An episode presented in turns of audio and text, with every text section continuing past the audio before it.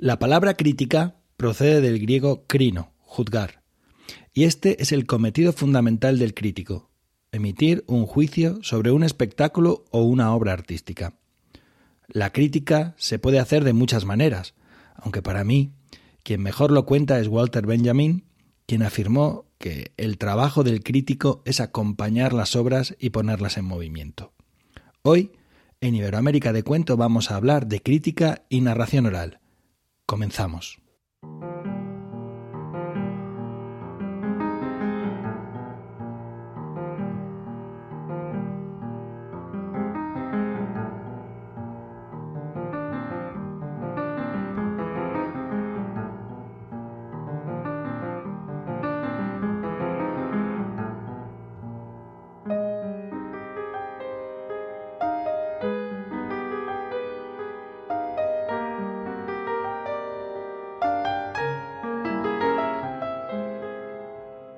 Bienvenidas, bienvenidos, somos Manuel, Andrés, Nicole y Pep y esto es Iberoamérica de Cuento, un podcast quincenal dedicado al mundo de la narración oral en Iberoamérica, un podcast de la red de podcast emilcar.fm.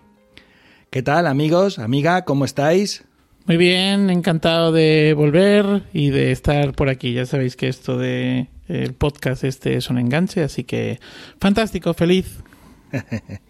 Hola a todos y a todas, por acá también, muy bien, con muchas ganas de conversar de la temática de hoy, así que todo perfecto. Hola Manuel, Pep, Nicole, la gente que nos escucha, muy contento una vez más aquí para conversar un poquito de la palabra. Bueno, el programa de hoy, como os he dicho, lo hemos preparado, aquí los cuatro estamos entusiasmados, porque vamos a hablar de crítica y narración oral, y lo hemos planteado de la siguiente manera. Esto es un trabajito que hacemos fuera de podcast. Primero hablaremos, aquí los habituales, sobre algunas cuestiones relativas a la crítica y luego, para terminar, escucharemos una entrevista realizada a Elisa Yagüe. Quizás, pues me atrevería a decir que la única crítica de narración oral que tenemos en la actualidad en España. Entonces, si os parece, Nicole, Manuel, Andrés, si os parece, comenzamos y, bueno, voy a lanzar así una pregunta al aire. ¿Qué es la crítica? ¿Para qué sirve? Bueno, yo estuve averiguando acerca del concepto crítica y desde las distintas etimologías del término apuntamos a que la podríamos definir como el juicio o el análisis sobre algo o alguien. Algunas fuentes dicen que la palabra crítica proviene del griego crino, que es juzgar, o de crinein, que significa separar, decidir. Otras hablan del latín criticus, que de igual manera designaba al juez de obras del espíritu como también a la filosofía crítica. Por tanto, según estas vertientes, podemos deducir que el juicio es uno de los principales propósitos, realizando separaciones o diferenciaciones de lo malo o lo bueno, de acuerdo a diferentes pautas que pueden ser objetivas o subjetivas. La crítica objetiva, por ejemplo, es aquella que hace una evaluación con criterios objetivos, por supuesto, y la crítica subjetiva es aquella que expresa una opinión sin esconder un punto de vista en particular. Y precisamente los que nos concierne a nosotros en materias artísticas, las reseñas críticas suelen mezclar los dos criterios, entregando de esta forma datos objetivos como, por ejemplo, la duración del espectáculo, el nombre del narrador en nuestro caso, los autores de los relatos, y al mismo tiempo se entregan puntos de vista y apreciaciones sobre la obra. En este sentido, se da una perspectiva general de la obra examinada, sopesando también algunos de los temas más relevantes y valorando sus aportaciones. Entonces tenemos que entender, sobre todo, que la finalidad de la crítica no es ofrecer una investigación exhaustiva, sino valorar las virtudes o defectos que pueda tener una obra, un espectáculo, por ejemplo, para informar a las potenciales audiencias sus aspectos de mayor interés. Ya, pero según esto que comentas, que a mí me parece, bueno, magnífico, la verdad, se nota que está ahí súper preparado, pero me gustaría incidir en las cuestiones objetivas, porque normalmente cuando hablamos de crítica, lo que apreciamos en muchos casos, y especialmente en la narración oral, ¿no? O por lo menos a lo mejor es una percepción para mí, ¿no? Es que si me gusta, que si no me gusta, pero cuando hay que preguntar ahí el por qué, que es como que hay que desbrozar eso, ¿no? Y hablar de lo que es esos elementos objetivos que nos pueden ayudar a entender por qué nos gusta algo o por qué nos interpela, pues es como que queda siempre un poquillo más diluido, ¿no? No sé qué piensas. Bueno, exacta. Me pasaba lo mismo. De hecho, cuando intentaba describir estas definiciones de crítica objetiva, crítica subjetiva, me parece que la narración oral tiene sobre todo subjetividades, porque los relatos siempre se leen de acuerdo a lo que escucha el espectador de alguna forma, y eso uno lo escucha desde lo subjetivo de cada persona, desde los relatos que traemos, desde nuestras historias de vida. Les vamos dando sentido a los relatos que se dan en la narración oral. Sin embargo, hay puntos como los que mencionaba que sí pueden ser datos objetivos. Por ejemplo, que en un festival en donde hay una narratón que se pide en 7 minutos, alguien cuenta 30 minutos, podríamos separar y decir esto está en la categoría de lo malo porque no respetó un dato objetivo que es una duración en conjunto que se había acordado con compañeros. Por ejemplo, duración del espectáculo, nombre del narrador, los relatos, los autores que están detrás de los relatos, si se respetó, por ejemplo, el trasfondo que un autor, un escritor tenía en un relato y uno lo transformó de tal manera que le quitó el motor. Entonces, ahí me parece que hay algunas cosas objetivas de análisis y ya sobre todo lo fuerte es que generó en el público, quizás de acuerdo a emociones, a gustos, porque bueno, todos sabemos aquí que a veces vemos algunos espectáculos de narración oral que no entendemos en absoluto qué es lo que cierto público le ve, pero hay público que le ve algo. Entonces, bueno, es muy difícil en ese sentido la objetividad con la crítica de la narración. Oye, y no sé si querías comentar algo, Manuel, que veo que te acercas ahí al micro.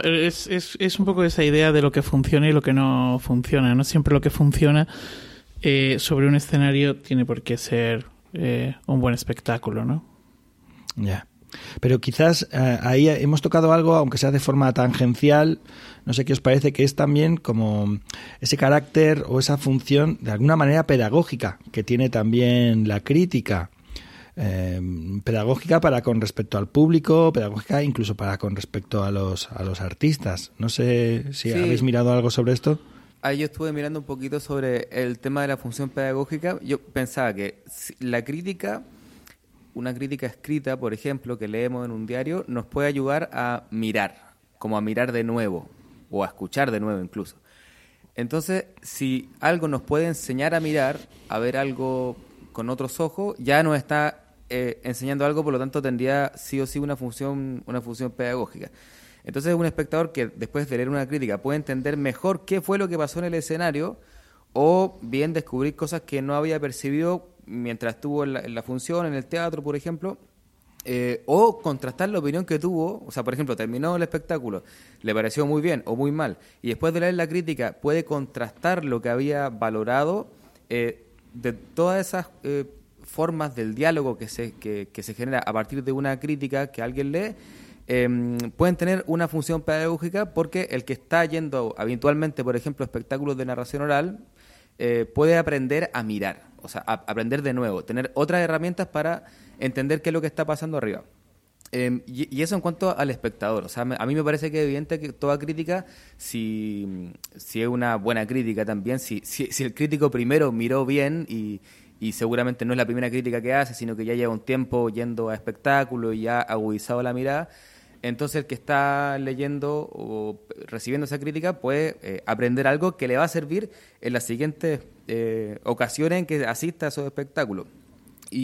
Pero hay otra cosa, porque puede haber una función pedagógica para el artista mismo.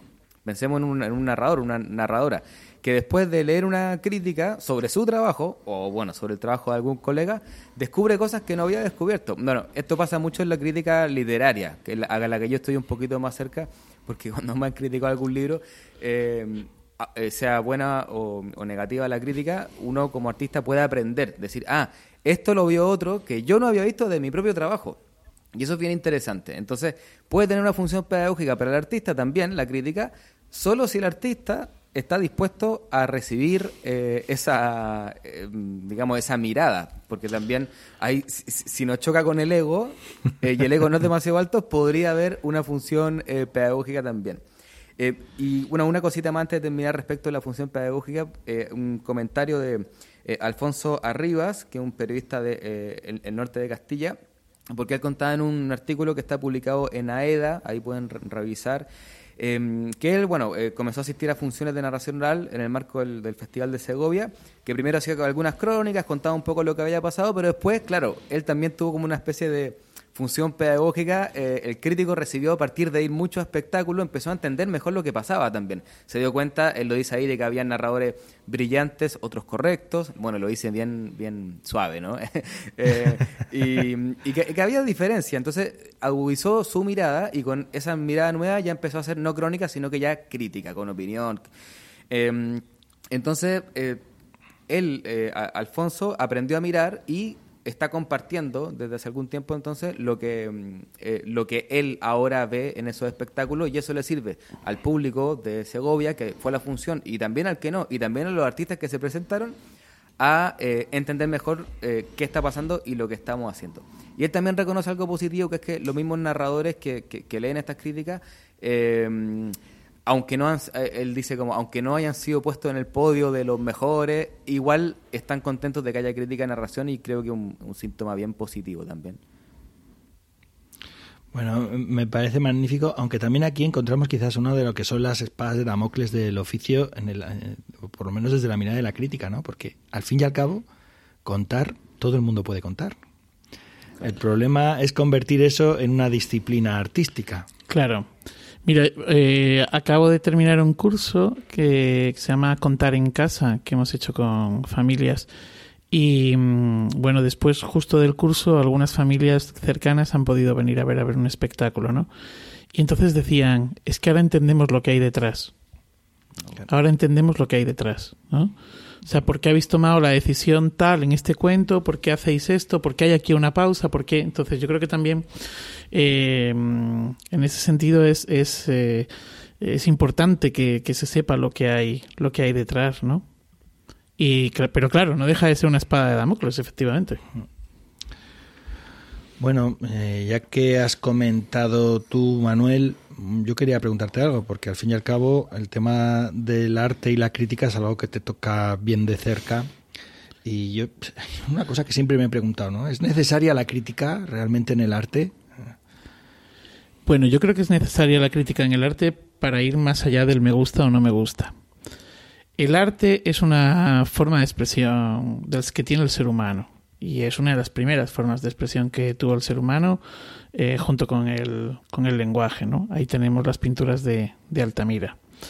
¿Hasta qué punto podemos decir que las pinturas de Altamira son una obra de arte?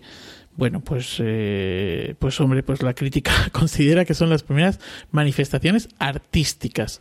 Ahora, el que la está ejecutando como una obra de arte, como podemos intentar nosotros ejecutarse encima de un escenario, probablemente no.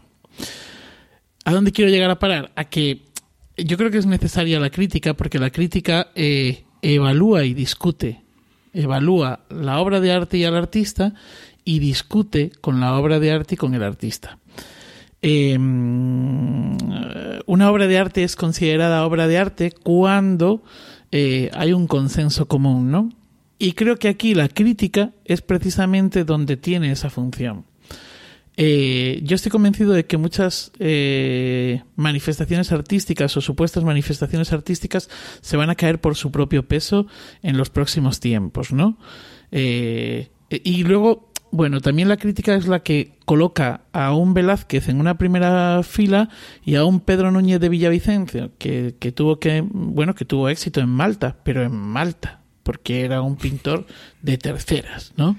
Pues también a lo mejor esto es lo que ocurre con nosotros, ¿no? Y es que en el oficio, precisamente por la crítica y por cómo cada uno hace su arte, hay narradores de primera y hay narradores de tercera. Y sé que me estoy metiendo en un jardín en el que probablemente me lluevan algunas que otras pedradas. Bueno, sea como sea... Sí. Yo por aquí no voy a repreguntar, amigo. Vale. Te dejo solo con este toro. Sea como sea, insisto, la crítica evalúa y discute la obra de arte, y es la crítica precisamente, o es la crítica uno de esos... Bueno, es la crítica quien decide que la obra de arte o que esa manifestación artística es una obra de arte, ¿no? Creo también en esa función pedagógica, y por eso es necesaria la crítica, ¿no? En esa función pedagógica. Es decir, cuando yo explico a mis alumnos de Historia del Arte la fragua de Vulcano, hago un análisis técnico, hago un análisis formal y hago un análisis iconológico. Y esto es necesario para saber lo que tienes delante, ¿no? O sea, tú puedes tomarte un vino y decir qué bueno está este vino, cómo me gusta, ahora. Otra cosa es que sepas el tipo de uva que lleva, cuándo se ha hecho la vendimia, el tipo de suelo. ¿Es necesario para beberme un vino saber todo eso? No. ¿Es necesario para disfrutar como expresión artística que llega a mi interior la fragua de Vulcano de Velázquez? No, no es necesario. Pero sí que es cierto que si yo sé que ese señor que está ahí es Vulcano, que Vulcano tiene una mujer que se llama Afrodita y que Apolo está acudiendo allí para decirle, macho, que Afrodita se está cepillando a Marte, ¿no? Entonces, lo que hay detrás, esa iconología, me parece que es muy importante y que ayuda a entender la obra de arte. Y que en definitiva también un poco es esto, ¿no? Siguiendo con esto, yo diría que he dicho que la obra de arte, la crítica tiene, o tendríamos que tener una parte técnica, una parte formal y una parte iconológica. Creo que sería exactamente igual en la narración oral, ¿no? La parte técnica es el oficio, la parte formal sería la parte más artística y la parte iconológica sería la intención. ¿Por qué cuentas lo que cuentas? ¿Por qué cuentas lo que cuentas? ¿Cómo lo cuentas? Etcétera, etcétera. Y aquí luego hay otra, y es la crítica de arte frente al consumo, que es los likes, los me gustas, los no me gustas y ese tipo de cosas, ¿no? Y lo que decía antes con el ejemplo que ponía del vino. Y pues yo qué sé, los gin tonics se pusieron de moda aquí en España en un momento determinado y eso hizo que apareciesen un montón de ginebras y eso hizo que los precios subiesen una barbaridad. Si nosotros no somos un arte de consumo, los narradores orales, o la relación entre arte y consumo está también relacionada con una cuestión de dinero, pues estamos apañados, ¿no? Porque lo que nos podemos encontrar, bueno, que de hecho es lo que pasa, ¿no? Es que somos baratos e invisibles. Tenemos que empezar a subir los cachés, multiplicarlos por 3 o a ver qué pasa. A ver qué pasa. Que dejaremos de comer.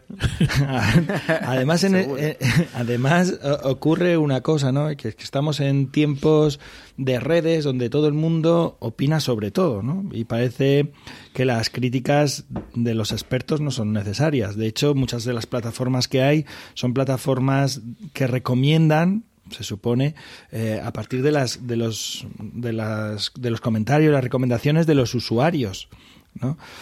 A mí esto me fascina porque también sé que hay figuras dentro, por ejemplo, de editoriales, estas figuras que se llaman agitadores, que tienen como 200 o 400 perfiles distintos para sumarse en todas esas plataformas y en todas esas recomendaciones de libros, por poner un ejemplo, ¿no? Entonces eso también es una cosa como muy tramposa. Aún así, suponiendo que esto no fuera trampa, he encontrado un párrafito que me ha gustado y os lo voy a leer. Es de Juan José Santos Mateo, en un artículo que tiene ¿Para qué sirve hoy la crítica de arte? Entonces él, hablando de esto mismo, de Internet, de las redes, de las críticas, de las opiniones, dice: el número de críticas de arte que circulan por segundo nunca ha sido tan grande. Y con críticas me refiero a comentarios, interpretaciones, juicios, pareceres e incluso pulgares arriba vinculados a obras de arte vistas o visitadas. La curva ascendente no cabe en el gráfico. La aparición de Internet multiplicó exponencialmente la visibilidad de las opiniones de los espectadores. Pero, ¿cada vez nos interesa más el arte y la comprensión del mismo?, se pregunta él, ¿no? Y dice, pues no sé si los verbos adecuados son interesar y comprender. Que circula más el arte y la opinión acerca de ese arte es indudable. Que cada vez más ojos lo ven es obvio.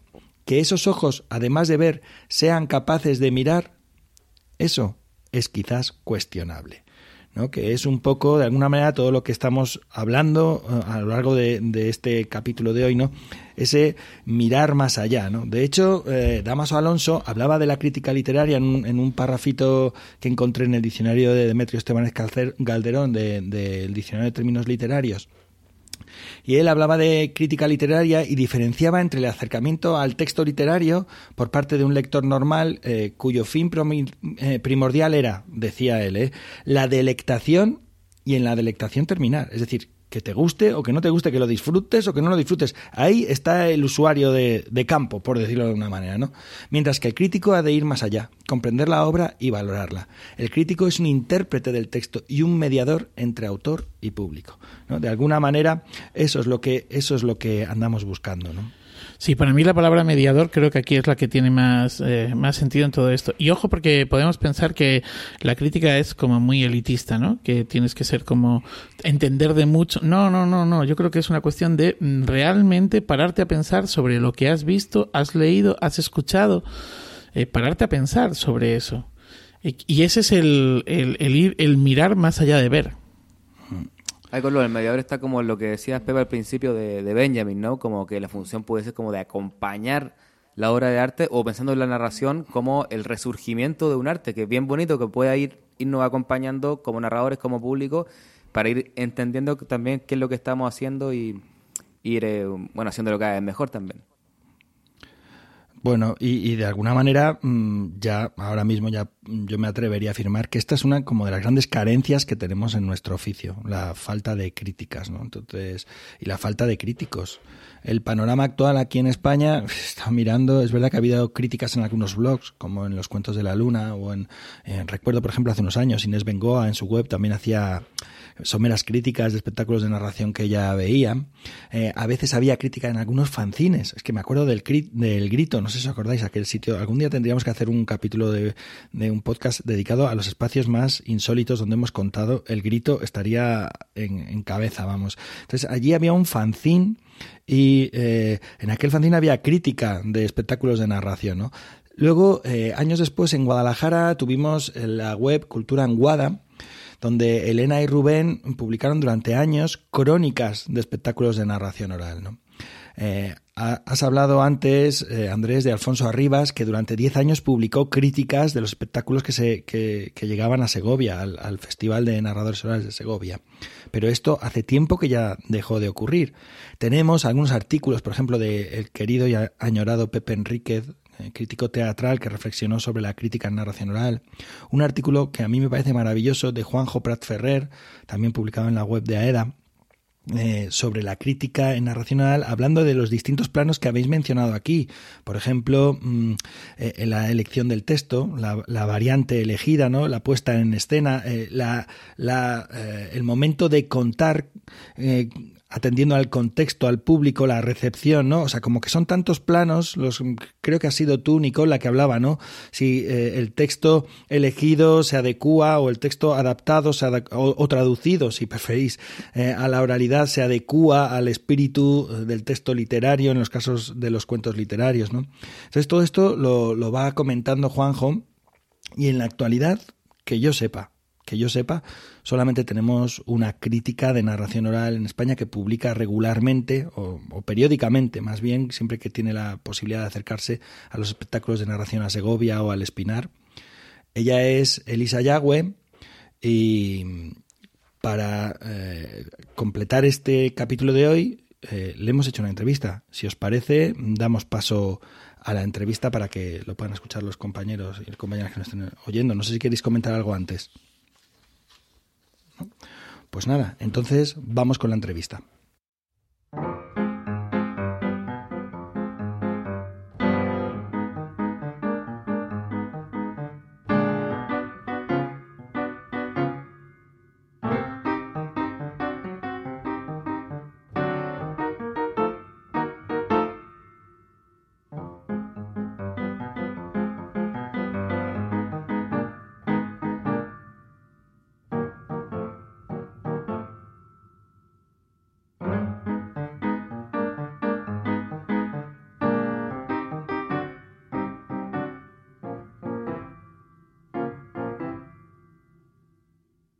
Hola, buenas, estamos con Elisa Yagüe. Hola, Elisa. Hola, buenas.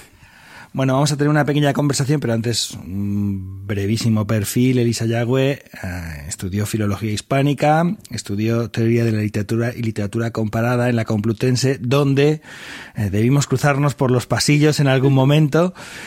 Ahora, en la actualidad, es profesora de lengua y literatura en secundaria en el Instituto María Zambrano de El Espinar, en Segovia. Y vamos a hablar con ella porque además es de las pocas, si no la única crítica que tenemos en la actualidad en España de espectáculos de narración oral. Bueno, pues vamos a comenzar, ¿te parece? Me parece. Elisa, ¿qué es la crítica? Vamos a ir ahí, a lo bravo. ¿Qué es la crítica?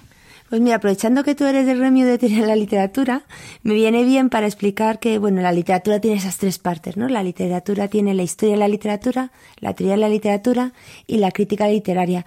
Entonces, para mí, la crítica de narración oral es el equivalente a la crítica de literatura, necesaria para entender el texto. En el fondo, yo entiendo la crítica como un comentario de texto. O sea, una forma de acercarse a la obra. Lo que pasa que, claro, tú hablas del comentario de texto, pero en el espectáculo de narración oral no solamente hay texto.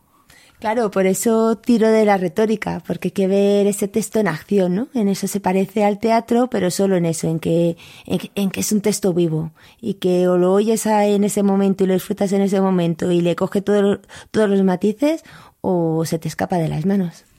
Bueno, y entonces... ya sabemos que es un análisis, pero ¿para qué sirve entonces? ¿Por qué tiene que haber crítica de las obras de arte? Primero te cuento para qué me sirve a mí la crítica y luego lo que creo que puede servir para los demás. A mí me sirve para pensar, para disfrutar todavía más el espectáculo que he estado viendo, y entiendo que para los demás, por lo que me ha comentado gente después de leerla, pues sirve para hacerse una idea de lo que pasó allí. Y sobre todo a los narradores que conozco me dicen que les sirven para mejorar o para ver cosas que ellos no ven, puntos débiles o puntos fuertes que pueden aprovechar. O sea, como si fuera entrar en la parte de dentro de lo que se está viendo y escuchando, ¿no? Ahí en la tramoya, no solamente para el público, sino mostrar ahí incluso al narrador, a la narradora que está contando. Tiene que ver un poco con las costuras, ¿no? Si el texto... es como un tapiz que se va haciendo con hilos, ¿no?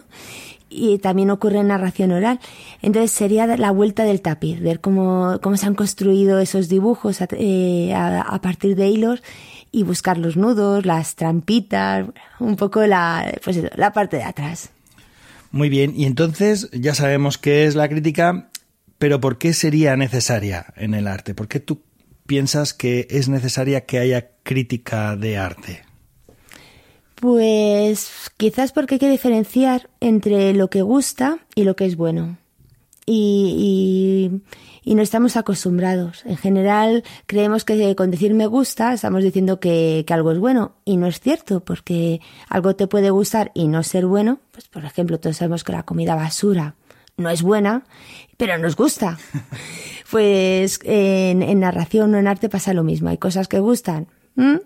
Y luego está lo que es bueno, pero hay que saber degustarlo. Pues, por ejemplo, una buena comida, hay que saber todo lo que lleva por detrás, esos matices. En un espectáculo de narración oral o de cualquier otro arte yo creo que ocurre lo mismo. ¿Hasta qué punto se mezcla el gusto y el valor? Pues no lo sé, yo intento aportar mi granito de arena y ser objetiva y bueno. Pero entonces eso, a la hora, por ejemplo, el público a la hora de leer una crítica tuya puede comprender mejor esto que decías al principio y quizás también podríamos atrevernos a decir que la crítica tiene una función casi pedagógica también para el público, ¿o no es exactamente así? Pues no lo sé, porque aquí debo confesar que a veces me da miedo manipular sin querer la visión del público, porque muchas veces me ocurre que me encuentro a alguien que ha visto el mismo espectáculo que yo y dice, ojo, es que has dicho lo que yo estaba pensando pero no sabía que estaba pensando, y me da miedo, bueno, pues darle forma al recuerdo, ¿no? Imponer mi recuerdo al de esa otra persona. Pero también es verdad que que bueno, que al final es necesario pararse a pensar. No sé, yo lo hago porque hay gente que es tan interesante cuando cuenta y te propone tantas cosas más allá del ratito que puedes pasar tan a gusto, que me apetece seguir pensando en ello y la crítica me permite pensarlo. Y además quizás la mejor función, o creo que lo más importante que puede aportar la crítica, es de unificar esta profesión. Porque es que es una profesión y hay que pelearlo y hay que defenderlo. Y a mí me duele mucho que me diga alguien, jo, pero eso de contar cuentos lo hago yo. Pues igual que has oído esa misma expresión con un cuadro de Miró. Pues esos borrajetos los hago yo.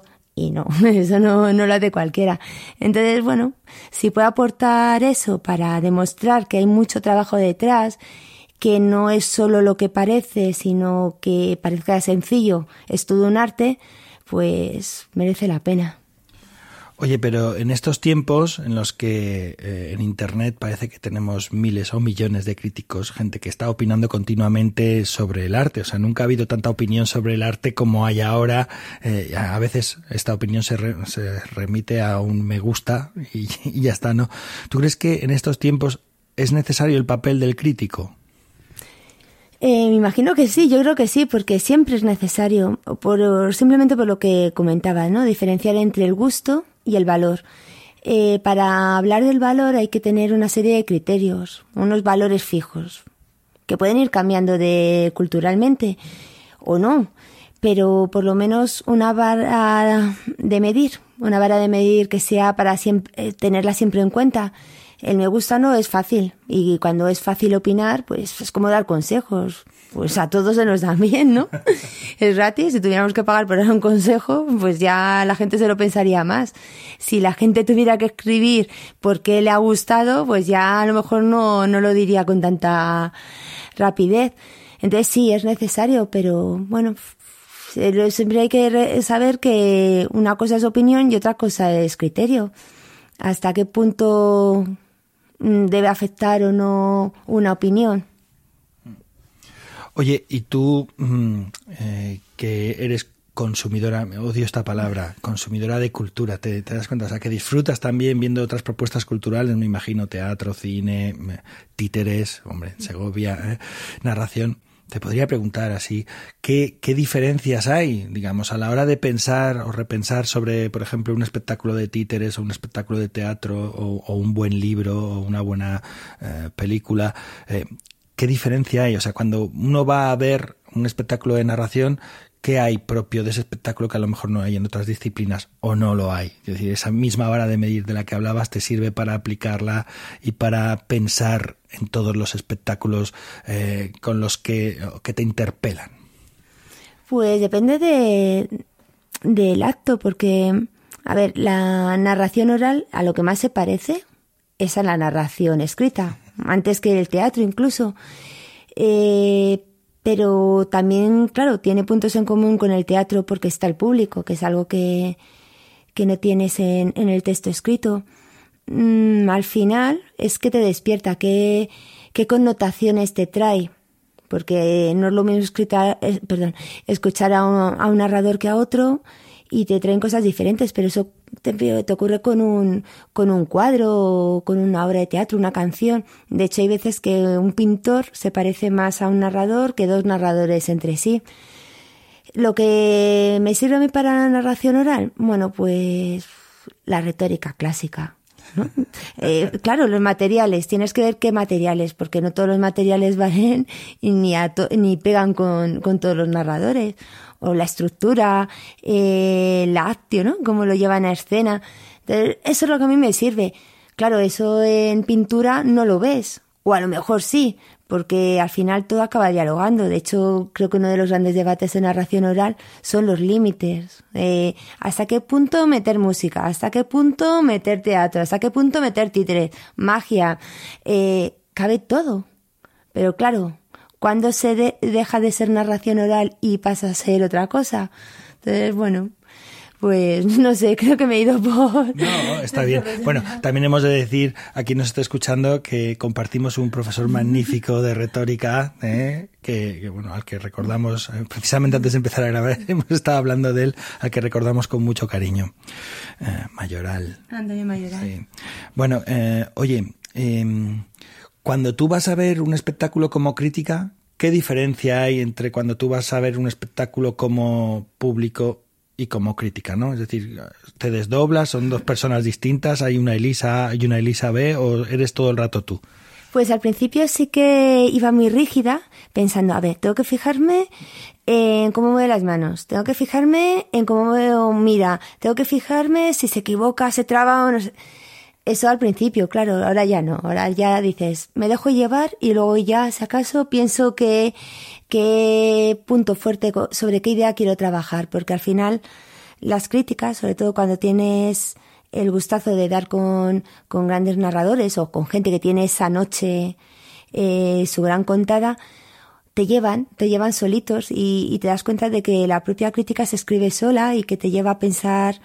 pues en unas cosas o en otras, en el lenguaje o en la resistencia rural de alguna manera, o yo qué sé, en la relación con el público. Entonces es alucinante dejarte llevar por la propuesta de cada narrador o de cada noche, porque a veces al final la narración, y vuelvo otra vez con el ejemplo de lo escrito, es un acto de, no de lectura, no sabría decir, de escucha, tampoco, donde es importante el que cuenta y lo que trae el público y el momento, que no llueva, que no pase un camión por allí justamente en el momento de la palabra fundamental. Entonces, ese acto que es imposible recrear o que vuelva a suceder, pues intentas agarrarlo por los pelos y llevarlo al artículo. Entonces, bueno, últimamente ya me dejo llevar y disfruto doblemente, porque disfruto viendo el tapiz por delante y viendo el tapiz por detrás. Oye, has citado dos veces lo de la narración escrita como una especie de modelo, una especie de... quizás pueda ser debido, te pregunto, porque se ha estudiado mucho más los textos escritos, que son otra propuesta, que los textos o los discursos orales. Ha habido mucho más estudios sobre lo escrito, hay mucha más literatura de ensayo sobre los textos escritos que sobre los discursos orales. Te pregunto así, a vuela pluma. En cuanto a herramientas de estudio, me imagino que sí. Pero al final los textos escritos vienen de los textos orales. Cuando les dices a los chicos, ¿cuándo empieza la literatura? ¿Cuál es la literatura más antigua? Pues cuando empieza la historia. No, en la prehistoria también había literatura oral, por eso es más... La historia es a partir de la escritura, pero antes había literatura. Entonces... al final somos seres narrativos o narradores, o nos gustan las historias y da igual si son por escritas u orales. La diferencia es que, claro, la escritura te permite otro tipo de cosas, pues otros juegos, otras estructuras que son muy difíciles de llevar al tema de oral. Eso lo sabes. Pero... es verdad que en los últimos tiempos, quizás también por influencia del cine, de otras artes, hay narradores que se permiten estos juegos, estas estructuras, ¿no?, diferentes en, yo qué sé, en círculo o digresiones que son larguísimas y luego retoman. No le veo tanta diferencia. Sí que es verdad que utilizamos herramientas del mundo del estudio literario, pero es que estamos en lo mismo. Oye, vamos a ir terminando porque yo no te quiero abusar de tu tiempo y además quiero decir que, Elisa, quiero darte las gracias también porque es que no es lo mismo escribir tranquilamente que estar aquí conversando de esto. Hay gente que nos manejamos muy bien en la oralidad, pero no todo el mundo se siente cómodo de esta manera, ¿no? Entonces, mira... ¿tú cuál crees, desde tu perspectiva, ya sé, tú vives en El Espinar, publicas ahí en El Adelantado, en Segovia, las críticas de todos los espectáculos que van pasando por allí a los que tú puedes acudir? No sé si sabes si hay más críticos, más críticas en España, si sabes, si tienes noticia de esto, o que haya habido, no sé. Bueno, la verdad es que estoy un poco perdida en el mundo de la crítica, de la narración oral. Intuyo que habrá... he visto libros de teoría por aquí, por allá, Me da pena que no existan, ¿no?, en los periódicos, pero bueno, creo que en los periódicos tampoco existe ya mucha crítica de otros espectáculos culturales.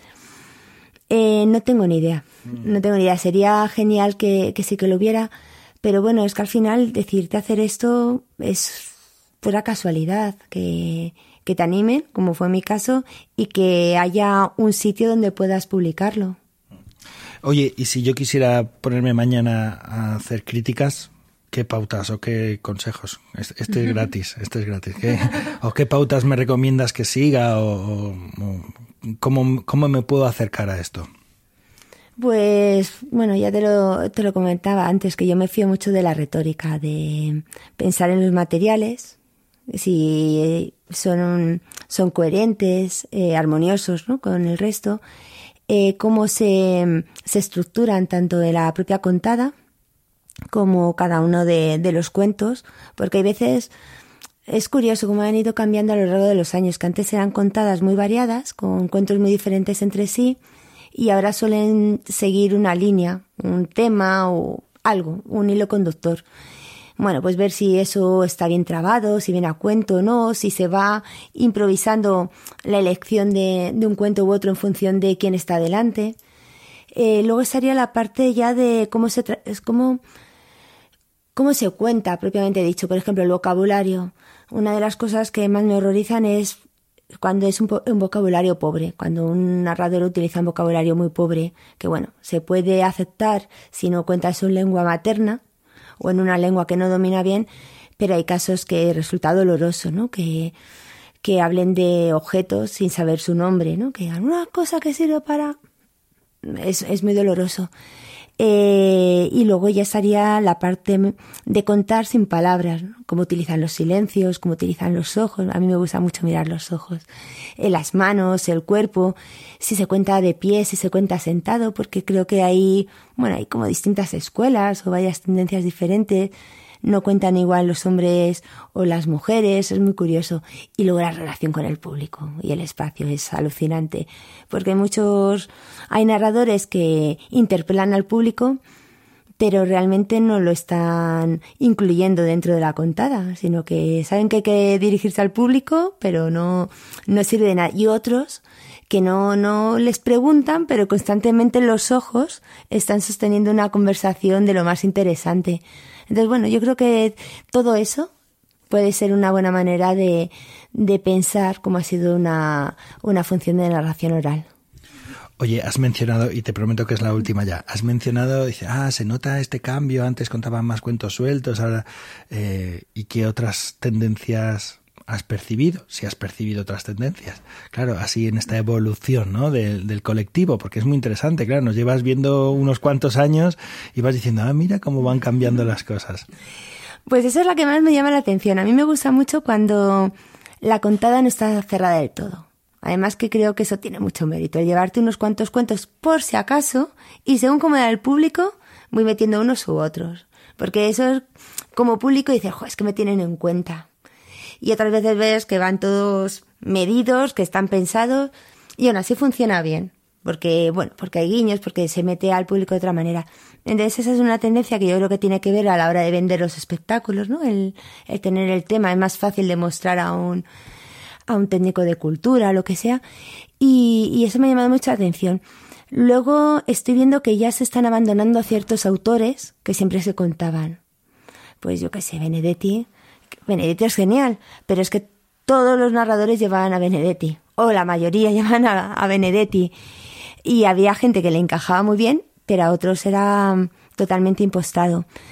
También me está llamando mucho la atención una vuelta, o a lo mejor es porque yo lo veo en El Espinar, lo veo en Segovia, y da la casualidad que más o menos los narradores van por el mismo camino, pero una vuelta a las tradiciones propias, a intentar buscar lo que se cuenta en tu propio lugar o en tu propio ambiente, o buscar lo que es significativo para ti, y no tanto de autor que puede funcionar o no.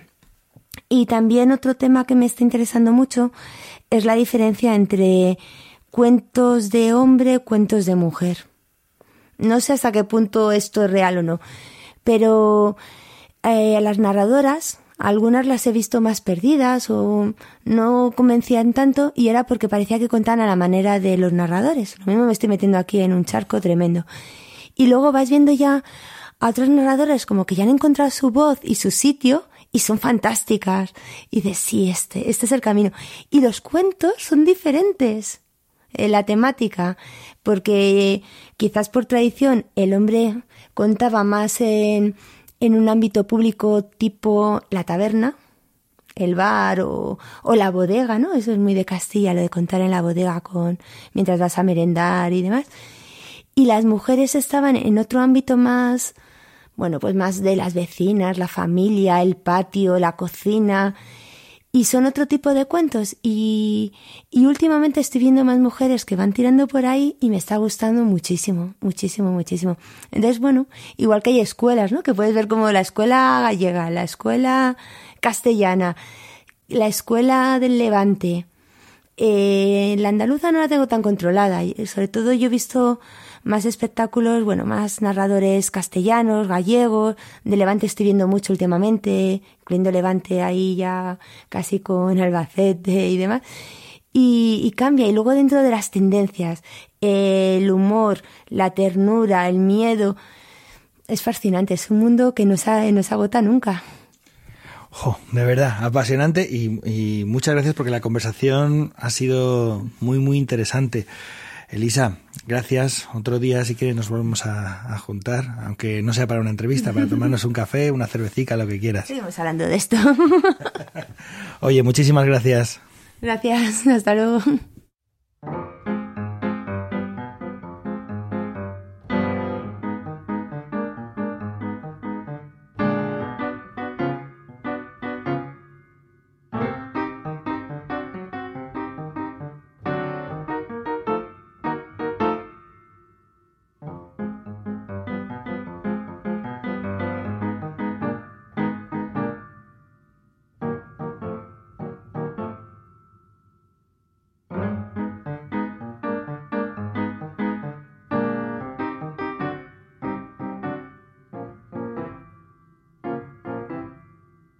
Bueno, ¿qué os ha parecido, compañeros, compañera? ¿Queréis comentar alguna cosa brevísimamente antes de que despidamos el capítulo de hoy?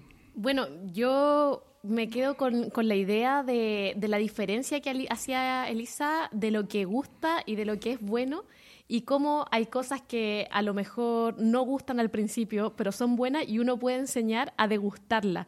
Entonces se me venía esa imagen como de la comida, de comidas, por ejemplo, o del vino. No sé, a mí cuando pequeña no me gustaba el vino, después crecí, después me fueron enseñando a beberlo y vaya que me va gustando cada vez más con este aprendizaje de degustar el vino. Entonces pienso lo mismo, la primera vez que lo tomé me pareció fuerte, ácido, y quizá a veces pasa lo mismo con la narración y cuando te van enseñando a degustar, uno lo ve desde otra perspectiva y empieza a sentir un placer distinto ante los espectáculos, ante las obras, así que me quedo mucho con esa imagen.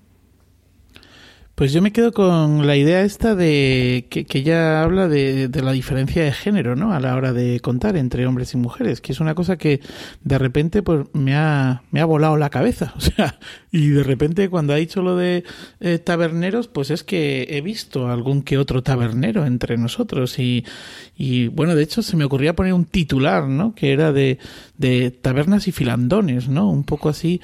Por eso que ella decía, me ha encantado y además me ha cuestionado y creo que ahora voy a asistir a las funciones de compañeros y de compañeras más fijándome precisamente en esto. Eso es muy interesante. Yo rescato algo parecido también del final cuando hablaba de las tendencias, por ejemplo esto, las cosas que han ido cambiando, que hablaba que hoy día se cuenta más tradición o cosas que ella va viendo. Pero lo interesante es que ella puede saberlo porque, bueno, entiendo por la entrevista que hace crítica ya hace algún tiempo. Entonces ha ido a muchos espectáculos, pero a lo largo del tiempo. O sea, como que necesitamos demasiado que alguien pueda desde afuera y a lo largo del tiempo, no solo una vez puntual que fue un día hizo una crítica, porque si no, a lo mejor nosotros mismos no nos damos cuenta de cómo han ido cambiando algunas cosas y eso es súper, súper interesante. Bueno, pues yo para cerrar estas pildorillas, la cita con la que me gustaría despedir el capítulo es con esto, en un momento en el que ella dice hacer crítica para dignificar el oficio de contar cuentos. porque creo que es fundamental contar con críticos, con críticas, para que esta disciplina artística sea visible y sobre todo se haga mucha pedagogía y se entienda mejor a la hora de disfrutarla. Y ya está. ¿Qué os parece? ¿Nos vamos despidiendo? ¿Vamos cerrando el capítulo? Muy bien. Pues fantástico. Pues nada, hasta la próxima. Sí, bueno, como siempre un placer. Nos despedimos de todos. Un gusto y nos veremos en la próxima. Un abrazo. Gracias por escucharnos, por estar ahí. Bueno, pues os recordamos que esto es Iberoamérica de Cuento, un podcast mensual dedicado al mundo de la narración oral en Iberoamérica y realizado por Andrés y Nicole, de Compañía La Matrioska, en esta temporada desde Barcelona, por Manuel Castaño, de Legolas Colectivo Escénico, desde Alcalá de Henares, como la temporada anterior y la anterior y la anterior, y por quien nos habla y ha tenido el privilegio de coordinar este 32º capítulo del podcast, Pep Bruno, desde Igal, en el norte de Extremadura, tierra de cuentos. También os recordamos que Iberoamérica de Cuento forma parte de la red de podcast de Emilcar FM y que podéis consultar y comentar todos nuestros contenidos en las plataformas más importantes de podcasting y en emilcar.fm/decuento, donde tenéis acceso a nuestras cuentas en Twitter y en Facebook. Gracias, Jota, por tu impagable labor. Gracias, Joan, por la música. Y sobre todo, gracias a vosotros y a vosotras por escucharnos, acompañarnos y dar sentido a esto que hacemos. Nos encontramos en los cuentos. Hasta dentro de 15 días.